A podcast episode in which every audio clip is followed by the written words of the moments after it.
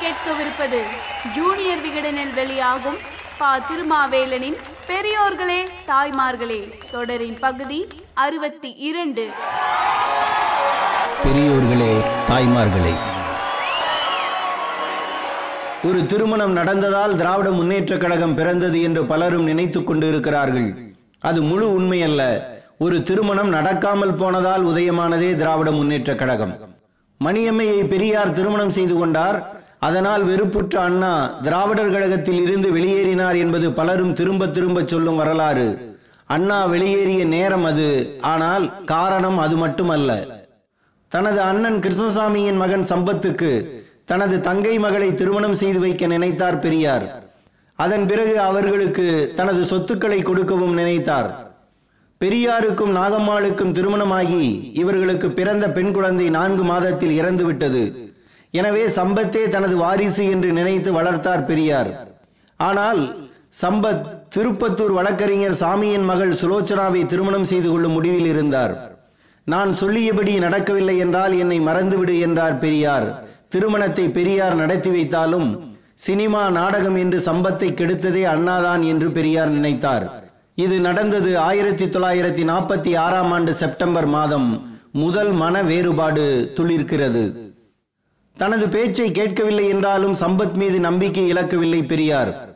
தான் தொடங்கிய கருப்பு சட்டை தொண்டர்படையின் அமைப்பாளராக சம்பத்தையும் கவிஞர் கருணானந்தத்தையும் நியமித்தார். இந்த படையில் இருப்பவர்கள் கருஞ்சட்டை அணிய வேண்டும் என்றார் பெரியார். பின்னர் திராவிடர் கழகத்தில் இருப்பவர் அனைவருமே அணிய வேண்டும் என்று எண்ணம் விரிவுபடுத்தப்பட்டது. அனைவரும் கருப்பு சட்டை அணிய வேண்டும் என்பதில் அண்ணாவுக்கு உடன்பாடு இல்லை. மதுரை கருஞ்சட்டை மாநாட்டுக்கு அண்ணா வரவில்லை. காலில் அறுவை சிகிச்சை நடந்ததால் நடக்க முடியவில்லை என்று அண்ணா காரணம் சொல்ல அதனை யாரும் நம்பவில்லை. மன வேறுபாடு கிளை விடுகிறது. கும்பகோணத்தில் நடந்த திராவிட மாணவர் மாநாட்டுக்கு அண்ணா வெள்ளைச்சட்டையுடன் வந்தார். ஏன் கருப்பு சட்டை போடாம இந்த அண்ணாத்துறையும் சம்பத்தும் வரணும்? அண்ணாத்துறைக்கு டிராமா சினிமான்னு கிடைத்து விட்டது இந்த சம்பத்துக்கு என்னங்க கேடு என்று அரங்கண்ணலிடம் பெரியார் கோபமாக கேட்டார். மன வேறுபாடு வெளி விவாதம் ஆகிறது இதைத் தொடர்ந்து திராவிட நாடு இதழில் அண்ணா எழுதிய எழுத்தோவியங்கள் அனைத்துமே மறைமுகமாக பெரியாரை சுட்டுவதாக இருக்கின்றன என்று சொல்லப்பட்டது. ராஜபாட் ரங்கத்துறை என்ற கட்டுரையில் உரிமையாளர் குருமூர்த்திக்கும் நாடக கலைஞன் ரங்கதுரைக்கும் நடக்கும் பிரச்சனைகள் அனைத்துமே பெரியாருக்கும் அண்ணாவுக்கும் நடப்பதாக உருவகப்படுத்தப்பட்டது. குருமூர்த்தி என்றால் குருவான பெரியார் ரங்கத்துறை என்றால் அண்ணாதுரை என்றார்கள். இரும்பாரம் கதையில் ஸ்பானிஷ் சக்கரவர்த்தியாக பெரியாரும் கிறிஸ்டோபர் கொலம்பஸாக அண்ணாவும் கருதப்பட்டார்கள். உதவாது என்று புறக்கடையில் தூக்கி வீசப்பட்ட ஒரு மரத்துண்டு வீடு இடியும் போது முட்டு கொடுக்க பயன்பட்டது என்பதை உருவகப்படுத்தி அண்ணா எழுதிய மரத்துண்டு என்ற கதைக்கும் உள்நோக்கம் கற்பிக்கப்பட்டது. பெரியாருக்கான பதிலை பல்வேறு உருவக கதைகளின் மூலமாக அண்ணா எழுதி வந்ததாக பெரியாருக்கு சொல்லப்பட்டது. மன வேறுபாடு மாறுபாடாக கூர்மையடைகிறது. இந்த மோதலை ஆயிரத்தி தொள்ளாயிரத்தி நாற்பத்தி ஏழு ஆகஸ்ட் பதினைந்து இன்னும் அதிகமாக்கியது. ஆகஸ்ட் பதினைந்து விடுதலை நாள் அல்ல துக்க நாள் என்றார் பெரியார். இதற்கு மூன்று காரணங்களை சொன்னார். இப்போது கிடைத்திருப்பது பூர்ண சுயராஜ்யம் அல்ல.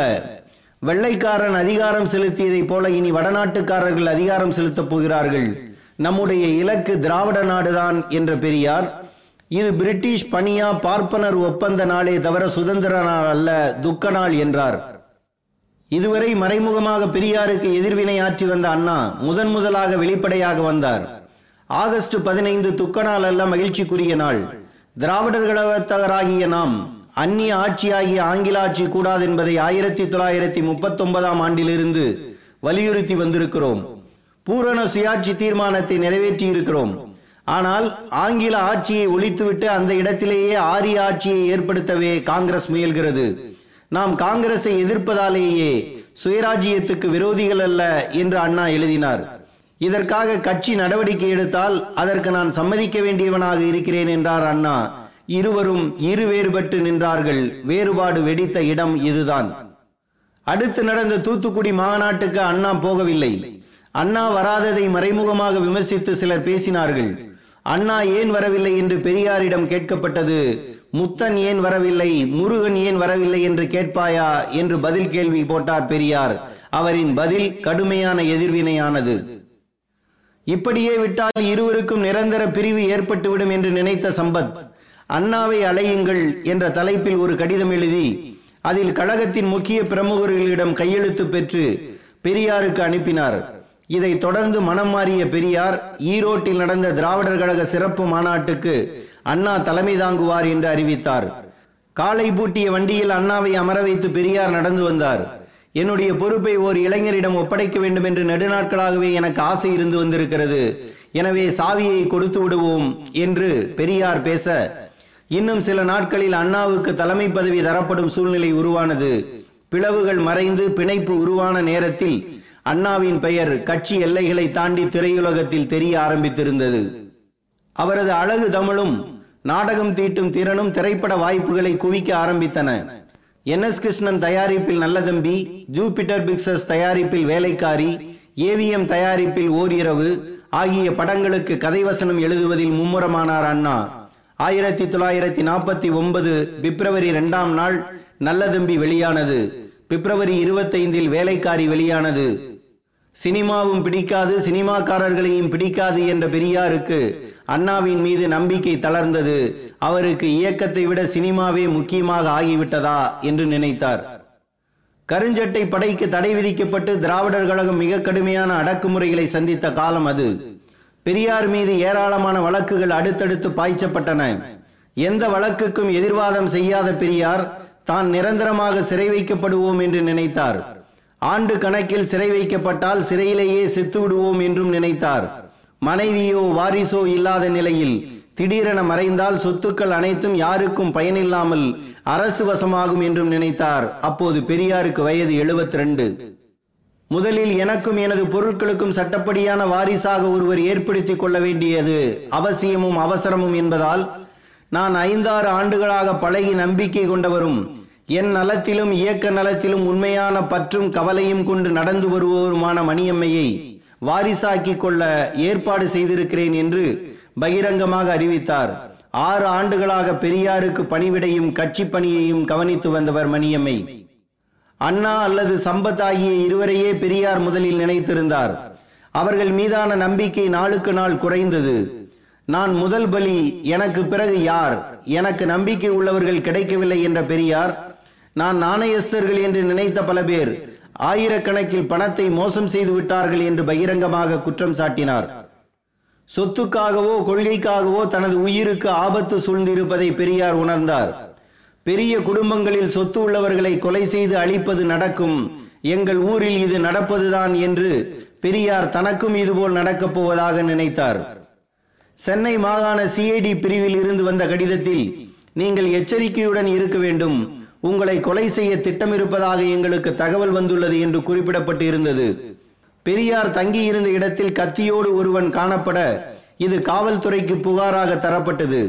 சிந்தாதிரிப்பேட்டை கான்ஸ்டபிள் ஒருவர் பாதுகாப்புக்காக நியமிக்கப்பட்டார். இந்த நிலையில் பெரியாருக்கு வந்த ஒரு கடிதத்தில் உன் வீட்டின் முன்னும் ஆபீஸின் முன்னும் கோட்சேக்கள் இருக்கிறார்கள் ஜாக்கிரதை என்று எழுதப்பட்டிருந்தது. ரத்தத்தில் ஒரு கத்தி வரையப்பட்டு ரத்தம் வழிவது மாதிரி இருந்த கடிதம் ஒன்று சிஐடி வசம் ஒப்படைக்கப்பட்டது. பெரியாரை பார்க்க வந்த திருவிகா நீங்கள் சிறிது நாட்கள் வெளியே எங்கும் போக வேண்டாம் என்று எச்சரிக்கை செய்தார். உடுமலைப்பேட்டை நீதிமன்றத்தில் இருந்து பெரியாருக்கு சம்மன் வருகிறது. அடுத்தடுத்து மூன்று சம்மன்கள் காத்திருக்கின்றன.